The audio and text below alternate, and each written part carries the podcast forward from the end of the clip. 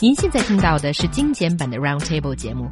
想收听并下载一小时完整节目，可以打开网站 c r i e z f m 点 com， 点击 Roundtable。Podcast 用户可以搜索“圆桌会议”。According to data analysis by news portal total dot com, weight loss, diabetes, cancer, nutrition, and traditional Chinese medicine are among the most searched topics for health-conscious Chinese people. What are the health issues that bother the Chinese most, and what is your concern when it comes to health? 据信息发布平台呃今日头条的用户数据分析发现，减肥、糖尿病、癌症、营养、中医等成了关键词，大家对健康内容的关心和偏好在哪里？ First of all, guys, what does this survey say, or what does this big data say about what Chinese people are worried about when it comes to health issues? Well, as we mentioned, uh, it's done by totiao dot com, and which is a pretty big website. They got almost five billion hits on health-related content over the course of uh, over the, the year or so that they did that there. Uh, in terms of regions, apparently Uh, Most of the users were from Western China, Qinghai Province, Xinjiang Autonomous Region, and Yunnan Province, you know, possibly because medical resources are a little mm. more scarce over there. Uh, they also found that health content was most popular with middle-aged users between forty-one and fifty-one, which is a group that's a little more vulnerable to chronic diseases and these kinds of worries in general, I suppose you could say. That was followed by users over the age of fifty, you know, older people, I suppose we could say, those thirty-one to forty, and then twenty-four to thirty there. And perhaps also unsurprisingly, it was women who were more interested in men, which I think is kind of a, a global sort of thing. Women tend to, I don't know, be more attentive and care about things like this than, than men do, whereas men, you know, the, I mean, you have this stereotypical image. And then women live longer. But this is also true, and there may be something to that there. But in terms of the topics, uh, weight loss was a big one, fitness, food, nutrition, traditional Chinese medicine, and then for diseases, in particular, cancer, diabetes, and mm. hypertension.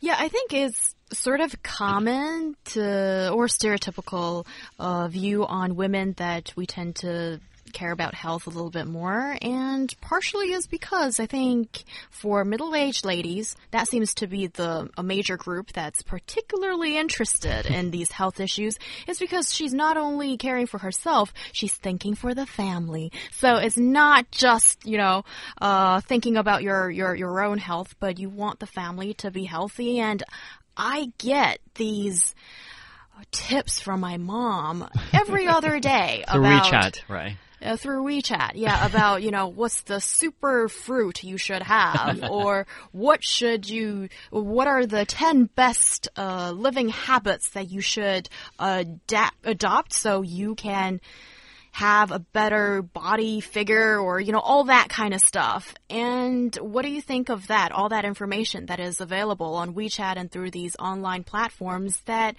claim to be healthy? Exactly. I think kind of like our, our past topic just now with financial information, there's lots of information out there, and it's not all necessarily very reliable or scientific or anything like that. Some of the time it may simply be because someone's trying to push something at you, whether they're selling you this or that. But even if they're not doing that, a lot of the time, like you said, like, oh, this is a super fruit, or ten ways to do X, Y, and Z, and these sorts of things. And it's not necessarily coming from a medical professional, uh, mm. a scientist, or someone who actually knows what they're talking about. It may just be that someone has done a little bit of reading about this, and then they, they make up this list for whatever reason, and, and they do that.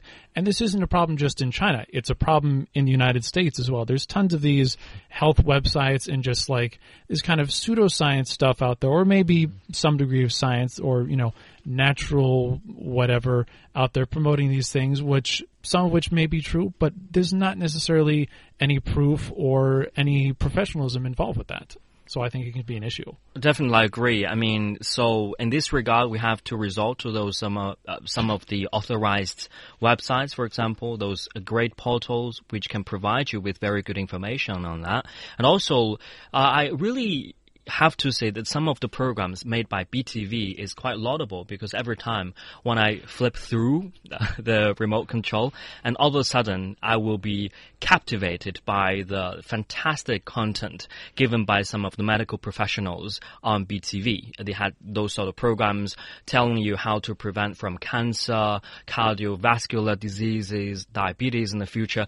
I think it's quite necessary. And uh, no wonder, probably He Yang, you don't give me that face. Probably in the... What, what in do you mean, give you the face? What does that even mean? No, what? No, probably in the future, when you turn into the granny, you will send the similar and message. And when you turn into some grandpa, okay, I'm not the only one that's aging. What's going on?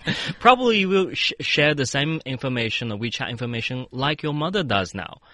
Well, it's quite it's quite probable, because when you are aging, you become much more concerned with your health issues. I would add, though, that a lot of this, it seems like very faddish stuff, like the examples you brought up before, He Yang, you know, this superfruit or, or this and that. It's not so much necessarily basic information. For example, you know, if you want to keep your weight down, you need to not eat too much and exercise a lot, which almost any doctor will tell you that is the truth there.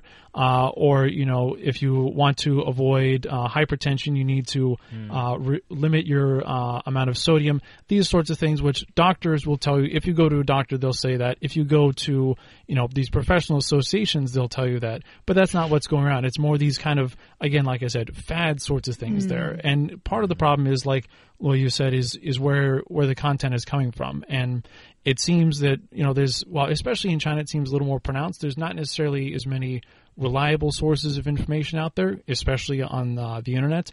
I know in the U S there are, there's like .org websites or things like that, where it's very clearly it's from this medical association or this hospital or that. And there's not as many of them, it seems, uh, on the Chinese internet, which is somewhat unfortunate, I think.